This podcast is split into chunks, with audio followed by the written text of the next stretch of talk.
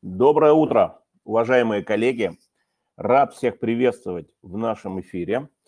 И мы начинаем а, наш очередной выпуск утреннего подкаста «Утро Садвекс». И я рад поприветствовать моего бессменного коллегу, бессменного соведущего Дмитрия Башкова. Дим, привет. Леш, привет. А, я хочу сказать, что, на мой взгляд, да, сегодня мы поднимем ту тему, которую, кстати, мы очень редко поднимаем, вот, и надо бы ее почаще поднимать. А она, ну и, в принципе, мы все сталкиваемся с ней практически каждый день. Мы взаимодействуем с государством, мы платим налоги, и, как я считаю, что мы сегодня обсуждаем действительно полезную тему, которую можно как сказать, использовать э, в прикладном, э, в общем, каждый день повседневно использовать. Да, согласен с тобой. Налоги, они незримо незримо витают где-то вокруг нас, где-то над нами а, каждый день, каждую минуту, и я не побоюсь этого слова, каждую секунду нашей жизни. Э, я могу сказать, что PUBG такая идиома есть, да, что э, что делать, чтобы спать спокойно? Надо заплатить налоги. Вот сегодня мы попробуем э, обсудить то, э, что позволит нам спать спокойно. Да, сегодня мы, дорогие друзья, поговорим о спокойствии. И это будут не медитации, а банальная уплата налогов. Итак, тема нашего сегодняшнего эфира – налоги риэлтора и как правильно взаимодействовать с налоговыми э, органами, с налоговыми инспекциями, чтобы и налоги вовремя оплачивать, и еще и сэкономить на их начислении и уплате. И поможет нам сегодня максимально полно раскрыть эту тему замечательный человек, настоящий эксперт своего дела, на мой взгляд, самый красивый главный бухгалтер как минимум в Петербурге, Виктория Шевченко. Вика, привет. Доброе утро. Спасибо, Алексей. Очень приятный комплимент. Очень рада тебя слышать. Спасибо тебе огромное, что ты э, приняла наше приглашение с Димой и пришла к нам в эфир. Я готова начать. Мой первый опыт. Отлично, отлично. Но прежде чем мы начнем, прежде чем мы начнем, по традиции я озвучу для наших слушателей регламент нашей, а, нашего диалога. Итак, друзья, у нас открытый диалог. А, каждый из вас может включиться в обсуждение. И для этого вам достаточно нажать кнопочку по центру вашего чата. Мы увидим вашу поднятую руку и обязательно дадим вам слово. Включайтесь в беседу, задавайте вопросы эксперту, комментируйте происходящее и давайте вместе сделаем наш эфир максимально интересным и полезным. Ну и по традиции, э, прежде чем мы непосредственно перейдем к э, теме обсуждения, у меня вопрос к нашему эксперту Виктории. Вик, скажи, пожалуйста, в двух словах, как ты пришла в профессию? Это интересный вопрос. Э, я, наверное, как и все, пришла случайно. По, Но по объявлению? Не, не жалею об этом. да, по объявлению. Я просто всегда любила цифры, и поэтому, когда мне предложили поработать в офисе с цифрами, я откликнулась. Я даже не знала, что меня ждет такой долгий путь в профессии. Поэтому, да, вот я стала бухгалтером. Не жалеешь? Совершенно случайно. Нет, не жалею. Работа интересная. Никогда не заскучаешь, потому что постоянно все меняется, и ты растешь, узнаешь много нового, полезного. Слушай, а мы вот с Димой, кстати, буквально вот, по-моему, вчера обсуждали и решили нашим экспертам еще один вопрос задавать. Первый вопрос, вот когда э, эксперт пришел в профессию, а второй вопрос, когда ты планируешь закончить и выйти из профессии? Ну, я бы не хотела э, заканчивать. Такие, мне кажется, очень провокационные вопросы. Да, да, да, немного провокационный. Ты еще э, поработаешь, да? То здесь есть э, где еще развиваться, и можно уйти просто параллельно, изучать финансы и глубже-глубже познавать свою профессию. Не Нет, собираюсь пока на, деле... пенсию. Это хорошо, Вик. Э, на самом деле, если говорить про финансы, да, то там, составляющая любой, э, любой организации – это цифры. И Э, финансовый там, консультант, финансовый директор – это неотъемлемая составляющая любого успешного бизнеса. И если, э, как бы я, я бы озвучил повестку сегодняшнего дня так, если ты не умеешь считать, то если ты хочешь э, заниматься бизнесом, работать, то тебе нужно либо научиться хорошо считать, либо взять отличного профессионала. Вот, я предлагаю идти дальше. Согласен, согласен. А здесь очень важно что отметить, что по сути своей профессия риэлтора – это же профессия творческая, да, а творчество, оно, на мой взгляд, а, творческая составляющая, она прямо противоположна рациональной а, составляющей, то есть составляющей, когда надо считать, смотреть на сухие факты э, и сухие цифры. Поэтому, когда вы Э, работая риэлтором, берете себе консультанта, который хорошо все за вас посчитает, вы совершенно точно усиливаете себя и свою команду. Ну что, Кстати, первый Леш, вопрос. хотел добавить. Да. Ты правильно сказал, да? А, я бы добавил такой момент еще, что профессия ну, продажника, кто взаимодействует с людьми, это такие э, больше экстраверты, которые нацелены как раз на общение. И, как мне кажется, я могу, наверное, по себе тоже сказать, что э, чуть меньше усидчивости, а когда необходимо работать с э, цифрами, да, это необходимо уметь погрузиться в процесс достаточно надолго и быть усидчивым, чтобы какие-то моменты не упустить. Поэтому вот, э, чтобы, чтобы кукухой не поехать, занимаясь не своим делом, да, нужно брать либо хорошего финансового специалиста, либо сейчас, я так понимаю, мы тоже сегодня это обсудим, а, есть уже отличные сервисы, которые позволяют тебе э, заниматься своей бухгалтерией. Да, да, согла- согласен с тобой. Ну э, что, давай тогда переходим к вопросам. А, самый первый банальный вопрос. Вик, расскажи, пожалуйста, нам и нашим уважаемым слушателям порядок как переводить налог, как оплачивать налоги. Э, налог, если мы говорим э, только про УСН, то считается нарастающим итогом с доходов, полученных за квартал, и платится, соответственно, тоже поквартально. И в следующих кварталах мы просто вычитаем уже оплаченную сумму, и за год платится просто остаток.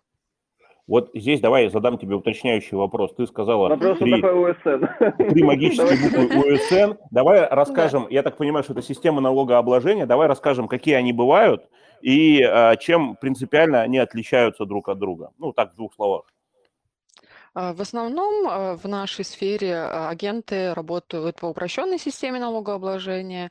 Она бывает двух видов– доходы и доходы минус расходы.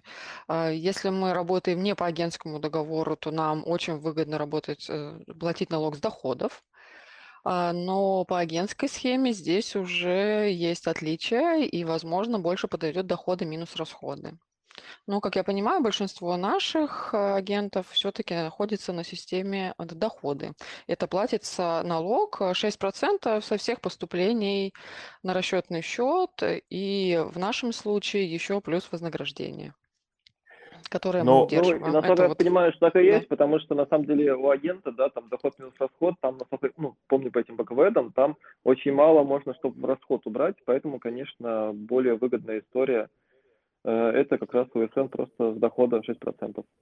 Вик, а я вот да. еще, насколько знаю, а, есть такая а, штука на упрощенке, на УСН, когда ты берешь систему доходы минус расходы, там ты далеко не все можешь поставить в расход, чтобы уменьшить э, вот эту налогооблагаемую базу, ну, чтобы уменьшить свой доход, потому что есть так называемый исчерпывающий перечень расходов, которые налоговая принимает к расходу. Это действительно так?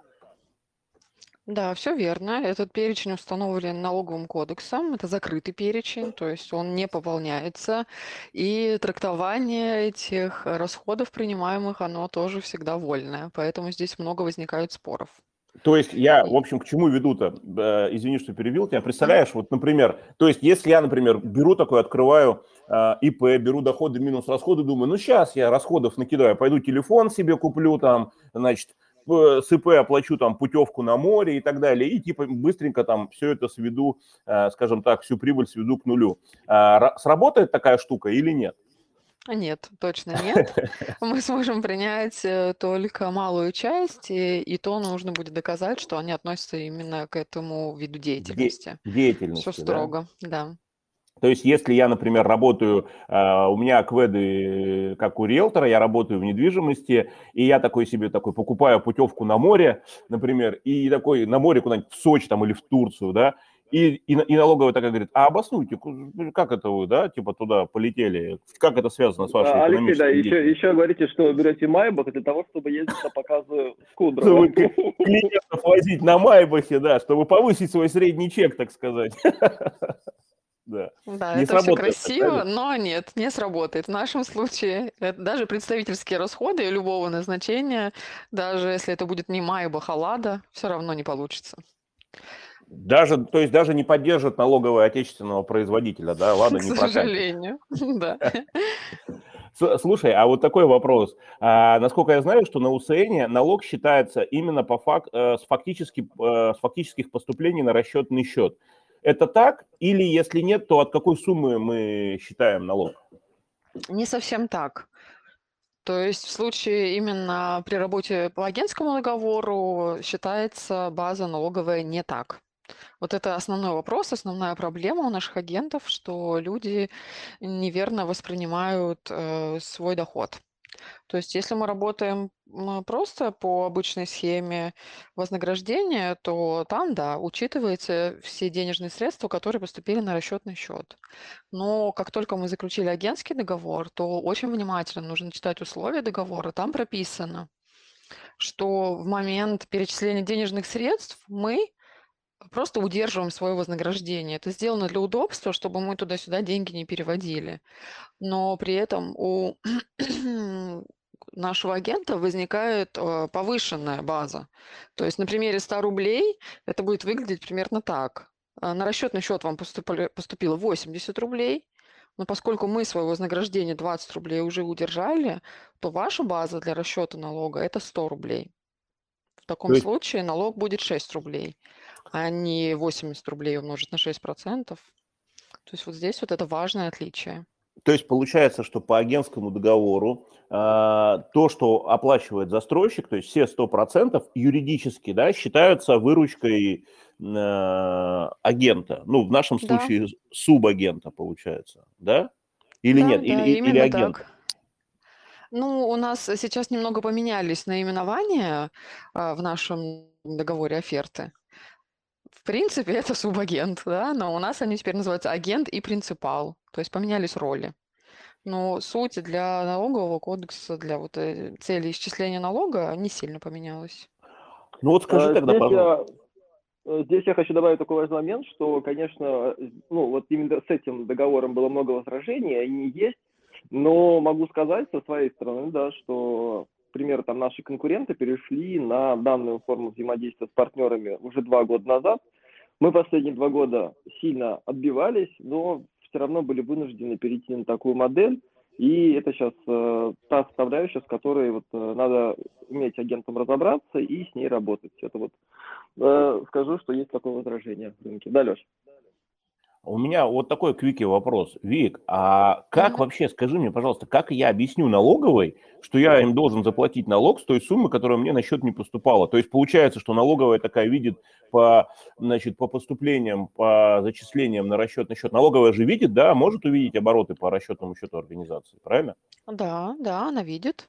Вот, она видит, например, что поступало, короче, 80 рублей, а я декларирую доход э, со 100 рублей. У налоговой не будет э, вопросов? Э, ко мне. Это самый интересный момент, потому что налоговую обычно беспокоит, если вы заплатили меньше, чем денег вам поступило на расчетный счет. В случае, если ваша база больше, ну, в таких случаях редко возникают вопросы, но даже если вопросы будут, то это все легко объясняется именно вот агентской схемой. То есть э, по запросу налоговой, если она просит пояснить именно непосредственно расчет налога, присылается книга учета доходов и расходов, где указаны как раз все суммы вознаграждения, с каких вы рассчитываете налог.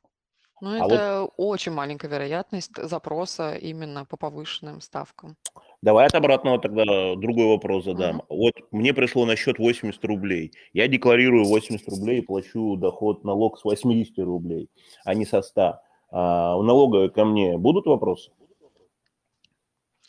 В любой момент у налоговой могут возникнуть вопросы, но, а, наверное, это выяснится такое, скажем, не совсем легальное, да, я сейчас буду говорить вещи, что в случае запроса вы предоставите свои первичные документы и агентскую схему свою покажете, непосредственно договор, и все это вскроется. И тогда будут доначислены уже штрафы и налог э, с полных сумм. То есть это Со просто прямое нарушение. Да, да, да. То есть, да, если, например, поэтому... сумма укрытого налога там подпадает, например, под а, уголовную статью, то здесь уже тоже могут быть там гипотетически какие-то там даже такие серьезные санкции э, со стороны могут серьезные, да, да, будет зависеть еще от сумм, какие недополучены в бюджет, и с учетом, что индивидуальный предприниматель отвечает всем своим имуществом, то здесь риски высоки. То есть ты рекомендуешь э, сразу, ну, ну, то есть ты, ты, ты рекомендуешь сразу декларировать э, все 100 рублей, даже несмотря на то, что на счет пришло 80, и, как говорится, спать спокойно. Да, да, безусловно.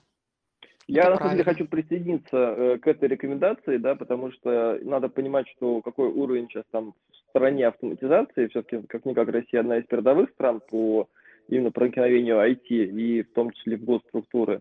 И с каждым годом все это усиливается и усиливается. И да, там, то, что, к примеру, год назад налоговая могла что-то не видеть по движению денежных средств, то в следующем году это однозначно она будет видеть.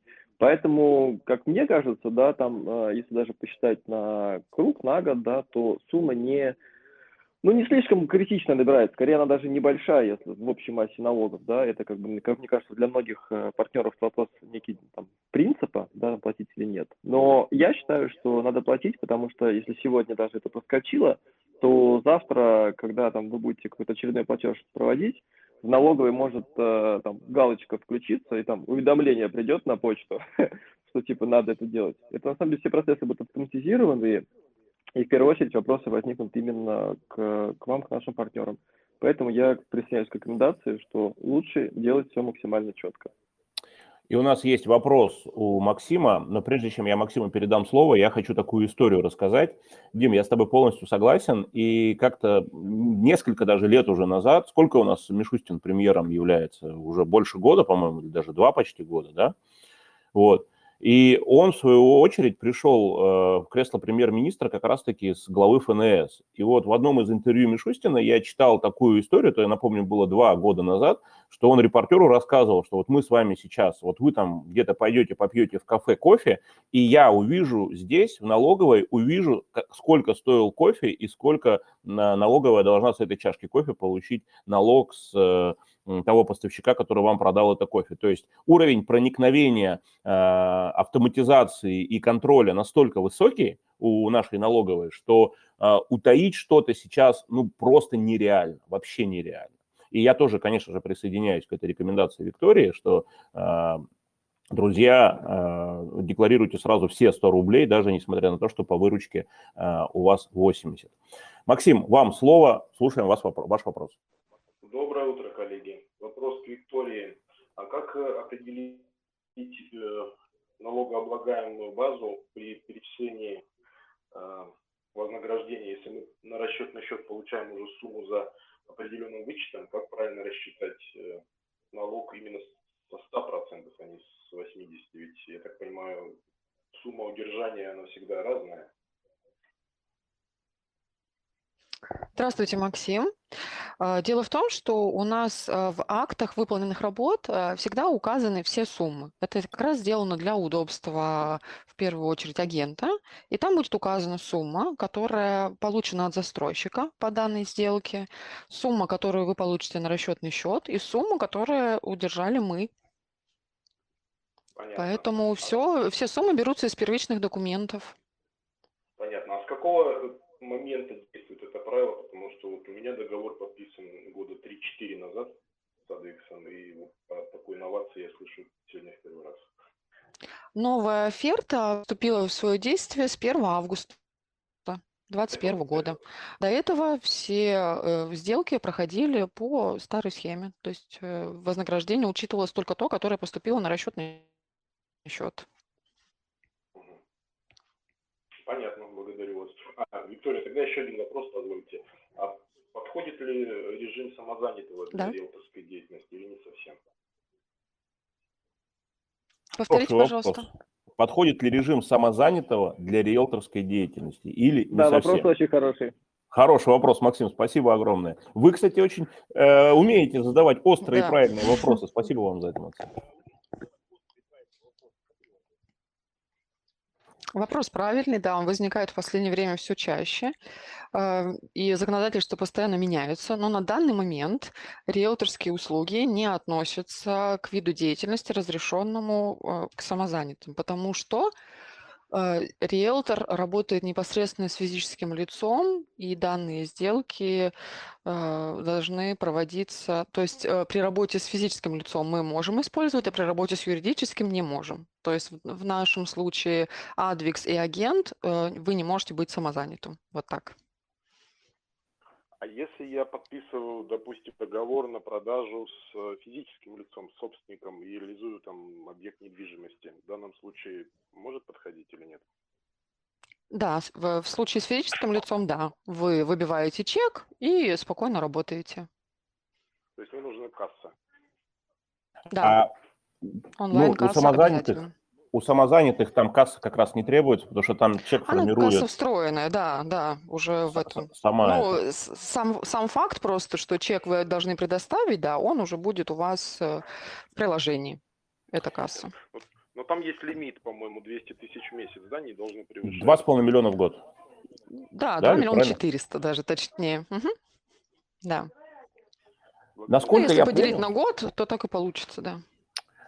Вик, а вообще по поводу самозанятого, насколько я понял, а, правильно ли я это понял, то есть а, если самозанятый работает с юридическими лицами, то мало того, что там что-то там по деятельности, по акведам не совпадает, так еще и у самозанятого налог а, абсолютно такой же, как в случае, если он ИП. Ну там 6, по-моему, процентов, если от юридического лица приходит поступление, да? То есть самозанятым интересно быть только если ты да, с физиками работаешь. То есть, потому что там как раз вот эти 3-4%... Да, с юрлицами нет разницы. С юрлицами разницы нет никакой вообще. Да. Максим, мы ответили на ваш вопрос? Да, очень исчерпывающе. Благодарю вас. Спасибо, спасибо вам. А, так, ну что, переходим, переходим тогда к следующему вопросу. Вик, у меня к тебе очень много вопросов. А, расскажи, пожалуйста, а вообще через Э, когда мы уплачиваем налоги, вообще, когда мы уплачиваем налоги, а что вообще указывать в основании платежа? Какое назначение платежа должно быть, вот когда вот в случае вот этой агентской схемы, назовем ее так, э, когда мы, э, мы должны заплатить доход, налог со 100 процент, за 100 рублей, получив на расчет на счет 80. Какое назначение платежа должно быть в платежке? А, когда мы оплачиваем налоги, для налоговой совершенно нет никакой разницы, по какой схеме мы работаем, и это абсолютно не отличается. То есть мы, в общем, как в общем случае, пишем, что это оплачивается налог по упрощенной системе налогообложения. То есть просто налог на доходы УСН, да, там, за такой-то год. Да, да. Ясно. И к какому сроку нужно оплачивать этот налог? А, налог платится ежеквартально, и э, сроки установлены законом. То есть за первый квартал это не позднее 25 апреля, за полугодие 25 июля, за 9 месяцев 25 октября, и за год индивидуальные предприниматели платят налог не позднее 30 апреля. А декларация при этом подается только один раз э, до 30 апреля следующего года, да? Да, да, все верно. И вот все вот эти налоги, о которых ты говоришь, которые платятся поквартально, они рассчитываются, я так понимаю, нарастающим итогом. Да, нарастающим итогом, и мы э, можем уменьшить свой налог на сумму взносов, поэтому удобно все налоги и взносы платить поквартально. Тогда э, нагрузка распространяется, распределяется равномерно. А вот ты можешь объяснить, э, я не совсем понимаю, вот смотри, декларацию нужно подавать э, до 30 апреля следующего года. То есть если мы, например, говорим про 2021 год, то декларацию нужно подавать там до э, 30 апреля 2022 года, правильно? Да. А налоги за 2021 год мы платим поквартально. А как налоговая это увидит, сколько мы должны заплатить, если мы декларацию подаем только в 2022 году? А, это платится налог, мы его рассчитываем самостоятельно, и это называется авансовые платежи. То есть налоговая просто в момент э, сдачи декларации проверяет наши расчеты. А, Лёш, получается, не значит, образом, что государство берет с тебя деньги постфактум. Э, государство ав- авансирование. Это авансирование. То есть, короче, э, мы авансируем государство, получается, да? Каждый из нас правильно. авансирует да, государство. Да. Это мощно, конечно. А, у меня еще вопросик есть в, ну, к предыдущей теме. А, смотри, если мы пользуемся онлайн-бухгалтерией, и к нам поступает, вот как раз на примере 100 рублей, нам поступает 100 рублей, точнее, наоборот, нам поступает 80 рублей, как нам э, в онлайн-бухгалтерии внести, что у нас 100 рублей, или как там, там сообщить бухгалтеру? Ну, бухгалтеру мы понимаем, как сообщить там, в виде там, какого-то письма или там позвонить, сказать, что вот имею в виду, что так, так нужно высчитывать. А если мы говорим про онлайн-бухгалтерию, потому что она же не понимает, так бывает, там нужно это вручную вносить. Верно это или нет, Вика? Да, все верно. К сожалению, в банках сейчас нету возможности считать налоги именно вот с агентской схемой, поэтому учет я рекомендую ввести в каких-то сторонних э, сервисах. Их великое множество, можно выбрать по своему вкусу, ну, либо просто доверить уже учет профессионалам, которые быстро и качественно это все посчитают. Ну подожди, а разве нельзя, к примеру, в, там, используя не знаю, какое-нибудь приложение э, там, налоги от банка, э, просто вручную корректировать сумму? Прихода, который вот высчитывается? Или там таких опций нет? Это в зависимости от того, какой банк, э, какая там система. Не каждый банк позволит такое сделать. Ну, можно вручную, но все равно вероятность ошибки, она гораздо выше, когда мы это все делаем вот так. То есть рекомендация такая, да, это надо уточнить у своего банка, есть ли у них такая опция, да, корректировки платежей. Э, либо брать сторонние сервисы, которые могут тебе вот данный договор э, и данную сумму верно распределять. Правильно понимаю? Да, так будет удобнее и быстрее. Все, спасибо большое. Небольшая перебивочка, коллеги. Э, уважаемые слушатели, у нас остается время для последнего вопроса, поэтому если кто-то из вас хочет задать вопрос, обязательно поднимайте руку. Вот второй раз уже, представляете, второй раз за недавние эфиры прям рука поднимается во время моего анонса. Максим снова хочет задать вопрос. Максим, пожалуйста, вам слово. Спасибо. А, скажите, пожалуйста, какой срок давности по моментам, если, допустим, я где-то не доплатил или где-то накосячил там в, налогах, мне э, там, в какой-то момент приходит письмо счастье с, с требованием оплатить. Вот э, какой за какой период налоговая может мне, что называется, предъявить? На данный момент срок давности общий является для всех видов налогов. Это три предыдущих года. То есть мы храним и все первичные документы, все декларации, и все-все данные. Спасибо. Спасибо, Максим. Вика, у меня такой вопрос. Слушай, а вообще э, можно ли как-то сэкономить на начисляемом налоге при применении УСН? Ну, если ну, вот на самом деле, УСН... это самый, самый, самый важный вопрос сегодня, да? Мы пока обсуждали только, что где мы деньги тратим и отдаем. Да, да, к тому, да где мы авансируем государство, пока да, только а обсуждали. А где, где мы можем сэкономить? Вот давай, вот э, как бы кульмина, кульминация сегодняшнего я, общения нашего. Да, я сейчас еще добавлю. Понятно, что там мы, мы говорим там доходы минус расходы. Мне гипотетически понятно, что там типа нужно э, как-то добавить э, как можно больше расходов, которые попадают в этот самый исчерпывающий перечень. А если мы на системе или как, просто... или как можно меньше доходов. Нет, ну, ну, ну, ну да, ну на самом деле я в какой-то момент я для себя понял, что надо все-таки э, в первую очередь работать над доходами, чем над э, э, оптимизацией издержек. Вот, поэтому, да, можно, конечно, сократить доходы, чтобы не платить налоги, но мне кажется, это неправильный, не совсем правильный путь. Вот, то есть, если мы говорим про доходы минус расходы, мне более-менее примерно там что-то понятно. А если система просто доходы, когда налоговая не учитывает вот эти все расходные операции, можно ли вот на этой системе, на которой, я так понимаю, большинство э, наших слушателей как раз-таки и находятся, можно ли вот, э, соответственно, на такой системе э, сократить, уменьшить УСН легально, по закону. Серые схемы не предлагать. Да, можно, абсолютно легально и достаточно несложно. А, как все индивидуальные предприниматели знают, что ежегодно платятся взносы. Они так называются взносы на себя. И эту сумму устанавливает налоговая ежегодно, и в этом году она составляет 40 874 рубля. И в случае, если мы в течение года платим эту сумму, например, поквартально, или же закрываем декабрем, тут несколько вариантов, как делают, на эту сумму мы можем э, уменьшить непосредственно сумму своего налога УСН. Я вот на примере, например, 500 тысяч, если мы доход получили 500 тысяч в год, то нужно не забыть, что сумма, превышающая 300 тысяч, нам необходимо заплатить еще дополнительный 1% взносов. А, мы его платим, это получается 2000 с данной суммы. И таким образом мы за год можем уменьшить свой налог а, на 42 тысячи. Если мы рассчитаем УСН с 500 тысяч, то это получается всего 30 тысяч рублей. Таким образом, мы целиком уменьшаем свой налог на сумму уплаченных взносов, и у нас дополнительно ничего доплачивать не нужно.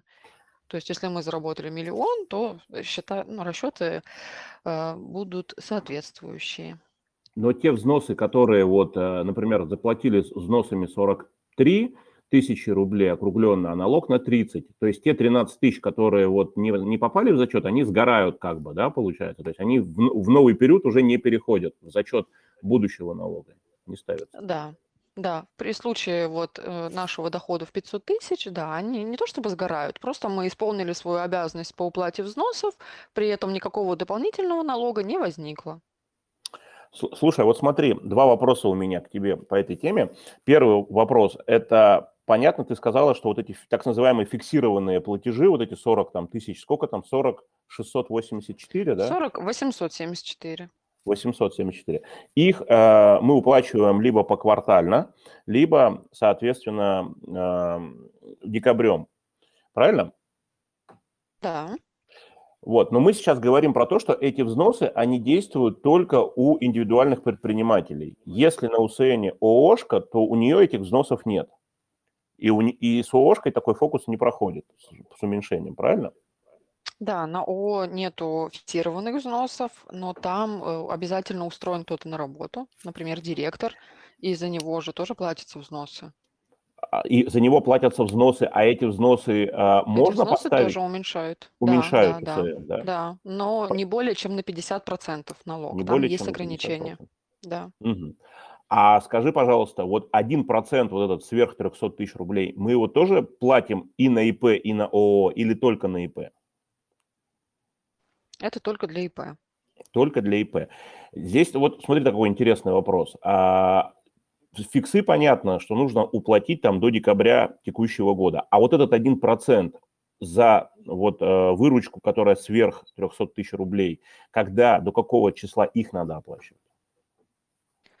Эти взносы можно оплачивать до а, апреля 2021 года, ой, 2022 года, но чтобы Мгм. их принять к зачету в этом году, здесь мы уже можем регулировать. То есть либо нам удобнее оплатить в этом, потому что уменьшают только суммы именно оплаченные. Вот.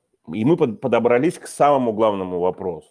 Смотри, для меня вообще это долгое время оставалось загадкой. Я этот ребус вообще не мог решить. И несколько лет, реально, вот несколько лет общения с разными бухгалтерами, я не понимал, как это работает. Вот давай сейчас еще раз объясни мне и нашим слушателям. Вот смотри, предположим, я не заплатил э, фиксированные взносы в декабре 2021 года, и они у меня перенеслись там на январь 2022. Ну или, например, там я заплатил, отправил платежку в банк 31 декабря, а деньги там списались 1 января, грубо говоря. Когда у меня, а, когда я могу эти деньги, которые я фактически заплатил, поставить в зачет э, налога УСН? Э, эти средства мы можем уменьшать налог только в случае уплаты в текущем году. То есть, когда мы считаем налог за 2021 год, мы можем брать в зачет взносы, которые были оплачены в период с 1 января 2021 по 31 декабря 2021. И там не имеет значения, за какой период были оплачены эти взносы. Важен именно срок перечисления налога. Угу. То есть получается, что если, например, эти взносы оплачены в январе 2022, то они уже пойдут в уменьшение базы э, налога 2022 года. Правильно? Да, все верно. Вот, вот это, это очень такой важный вопрос. То есть получается, что чтобы уменьшить УСН, э, нужно в отчетном периоде, если мы, например, хотим уменьшить УСН за 2021 год, нужно в отчетном периоде э, оплачивать э, фиксированные платежи и тот самый 1% ПФР, вот этого, тот самый 1% на выручку сверх 300 тысяч рублей, эти платежи, которые идут, я так понимаю, в ПФР, да, там, как мне кажется, для того, чтобы сэкономить, я понял, что надо платить вовремя. Как бы это не банально звучало. А лучше даже раньше. Потому что вот этот 1%, например, у него срок оплаты до 30 апреля следующего года. Но если ты его платишь, насколько я понял, до 30 апреля 2022 года, то он у тебя и в зачет пойдет на, 20, на налоги 2022 года. Вот. Да, все верно. Но здесь нужно смотреть от того, какая сумма налога получается за год. То есть выгоднее их заплатить в этом году, либо если у нас уже и так превышают сумму взносов налог, то тогда выгоднее перенести на следующий год. И а здесь вопрос, как а раз... если, мы, если мы два оплатим вот этих вот э, взносов, то есть один в январе и один, к примеру, до декабря следующего, ну, этого же года, то они, получается, вместе уменьшают налогобазу, налогообложение или как? Нет, январский уменьшит э, налог 22 года, а тот, который мы перечислим в декабре, 21 года. По именно мы смотрим по дате уплаты. Не-не, я имею в виду наоборот. Если мы, к примеру, в январе 22 оплатим за 21 и в декабре 22 оплатим за 22. Вот как в этой ситуации? А, тогда да, тогда они оба будут учитывать. Уменьшать налог О, за 22 о, год. Круто. Я в чем-то разбираюсь теперь. Ну, мне кажется, у меня тоже пазл сложился. То есть, Вик, смотри, правильно ли я понял, что когда мы, например, платим налоги по квартально, по квартально, а, вот эти авансовые выплаты, то, например, нам выгодно оплачивать вот этот вот, этот вот э, фиксированный вот этот платеж, нам выгодно раз, разбить на четыре части. Сначала оплатить фиксированный платеж, чтобы его, э, на, его на эту сумму уменьшить э, авансовый налог за, там, например, первый квартал – то же самое, и только после этого заплатить э, вот этот остаток э, налога за первый квартал, если, конечно, он останется. И то же самое делать и во втором, и в третьем, и в четвертом квартале. Правильно? Да, все верно. Это выгоднее, потому что взносы мы должны оплатить, даже если у нас нет дохода, а доход может отличаться, поэтому, да, выгоднее платить поквартально.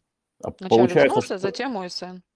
Получается, что это и выгоднее, и удобнее, потому что у тебя взносы не копятся на конец года, ты их платишь, и в первую очередь, по сути своей, а до налога там уже, как говорится, если дело дойдет, потому что у многих, например, там 10 тысяч рублей, это сколько, а, сколько нужно выручки получить, чтобы заплатить УСН 10 тысяч рублей? Можешь сходу почти 150 тысяч примерно, да, 160? Ну, примерно, да. Ну, то есть за квартал 150-160 тысяч рублей. То есть если у вас э, этой выручки, например, нет, то у вас, получается, идет еще и там переплата. То есть вы заплатили вот этот 10 тысяч рублей, там, да, из фикси- часть фиксированных платежей за квартал, и, по сути, живете спокойно. Вот. А получается, что если, например, я заплатил 10 тысяч рублей за первый квартал вот этих фиксированных платежей, а налог у меня э, должен был быть суммарно 6, то понятно, что я эти 6 не плачу, но вот эти 4, которые остались, они же на следующий квартал внутри года перетекают, правильно? Я могу их зачесть э, во втором квартале уже?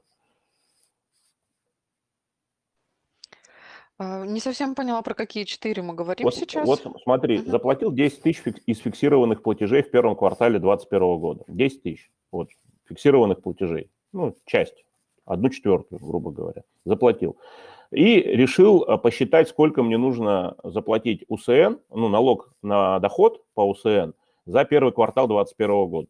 У меня получилось, что мне нужно заплатить авансом а, налог на 6 тысяч рублей по УСН. Так как я до этого заплатил 10 тысяч из фиксированных платежей, э, получается, что я не плачу вот эти 6 тысяч, которые у меня э, образовались по выручке первого квартала. Правильно? Да, в таком случае правильно. Они переходят условно на следующий Четыре квартал. вот эти смотрим. оставшиеся. Да, да, они переходят. Вот. Оставшиеся четыре переходят в зачет на второй квартал. Дальше, во втором квартале, получается, я обязательно в любом случае плачу еще раз 10 тысяч рублей, вторые уже по фиксированным платежам, да, и у меня уже получается 14 тысяч, которые я могу, на которые я могу уменьшить налог по УСН, правильно? Да, все верно. 10 текущих и 4 перешедших, так как все время нарастающим итогом считаются и доходы, и взносы. То же самое я делаю в третьем квартале, и то же самое я делаю в четвертом квартале. И, соответственно, дальше по итогам а, там, до 30 апреля 2022 года я а, подаю итоговую декларацию, и все взносы, которые я заплатил, они вычитаются из УСН, если взносов заплачено больше, чем УСН, больше либо равно, либо столько же, то я УСН не плачу. Если взносов доплач... оплачено меньше, я доплачиваю разницу между начисленным налогом на доходы и уплаченными взносами. Да, Алексей, все именно так. Все, очень четко разложила. Вот прям спасибо тебе меня, огромное. Меня на, самом, меня на самом деле э, есть, Леш, небольшое резюме. У меня такое ощущение, что ты цифру любишь так же, как Вика. Добро пожаловать к нам в бухгалтерию, Алексей. Welcome in the club, как называется. Спасибо, yes. Виктория, Но... я на своем участке. Мне больше тут ну, нравится. Ну, на самом деле это круто, потому что вот видно как раз на примере Леши, что он максимально четко относится к цифрам, и это говорит о том, что э, финансовая составляющая любого как раз э, бизнеса, она должна быть учтена максимально четко, и любой руководитель своего направления должен понимать, что происходит у него по финансам. Вот, и, кстати, меня тут, э, э, я тут вспомнил такую историю, был у меня один, ну, в смысле, он был, он есть, э, ментор, очень интересный ядечко такой, финансовым директором крупных компаний долгое время был. И вот он давно еще, давно, достаточно давно вложил мне такую мысль, что когда ты рассчитываешь какую финмодель какого-либо бизнеса, мы сейчас вообще вот не про риэлторство говорим, а вообще любого проекта, да, вот, обязательно сразу же считай все налоги. И если с учетом всех налогов ты понимаешь, что бизнес убыточный, да, а, именно налогов, оплаченных в белую, да, то есть, когда ты работаешь максимально прозрачно и платишь все налоги на фото, на зарплаты, на прибыль и так далее. И если ты, рассчитав вот эту всю историю, увидел, что бизнес, э, бизнес убыточный, не начинай этот бизнес, не трать ни ресурсы, ни время. Не начинай его в надежде на то, что ты сейчас будешь как-то оптимизировать налоги серыми схемами и так далее, да. То есть, если в белую э, бизнес э, с учетом уплаченных всех налогов убыточный, такой бизнес начинать не стоит. Вот я это услышал, и поэтому как бы для меня слово налоги – это э, в любой деятельности это очень важная составляющая, которую обязательно нужно учитывать и обязательно нужно принимать в расчет. Вот как-то так. Леш, я с тобой полностью согласен, потому что это ну, реально так, да, то есть если ты прикидываешь э, финмодель и понимаешь, что ты можешь, э, скажем так, зарабатывать только при сером налогообложении, то, конечно, такую историю начинать не нужно. Нужно выбирать э, другое направление, да, которое некий голубой океан, там, там, где ты можешь все-таки по-белому нормально зарабатывать, строить, встраивать компанию и бизнес. Да, и, и, например, сходу могу предложить отличную нишу продажи новостроек через Метрис Про. Вообще просто голубой океан, денег море, налоги по минималке, вообще просто зарабатывая не хочу. Согласен? Я согласен, я полностью согласен. А, что я думаю, что будет у нас время на последний вопрос или не будет еще? Или будем я завершать? Я думаю, что давай уже завершать. Коллеги, если у кого-то есть э, желание задать вопрос, э, самое время это сделать, или же мы потихонечку завершаем.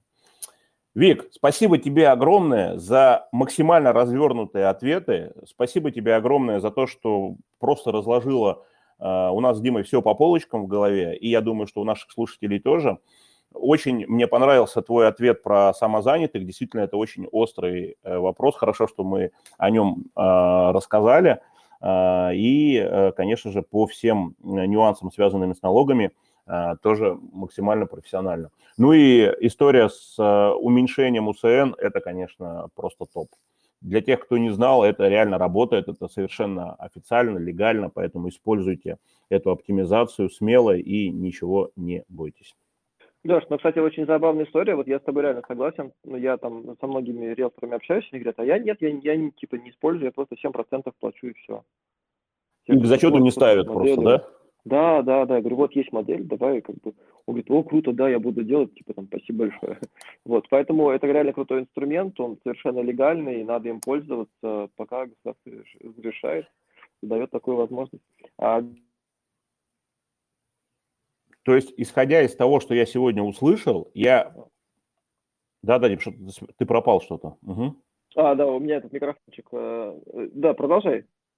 Исходя из того, что я сегодня услышал, я понял, что как минимум, когда ты работаешь индивидуальным предпринимателем у, на системе доходы, у тебя по факту, у тебя по факту, по факту э, налог, если ты на системе дохода, у тебя по факту налог 6%, потому что все, что сверху, вот эти все ПФР, вот эти все фиксированные взносы, это все вычитается из этой суммы. Но, как, как ни парадоксально, у тебя по факту 6% налог, но обязан ты платить в первую очередь фиксированные платежи. То есть тут как раз-таки все наоборот. Ты сначала платишь фиксированные платежи, а потом, если дело дошло до этого налога, ты платишь налог.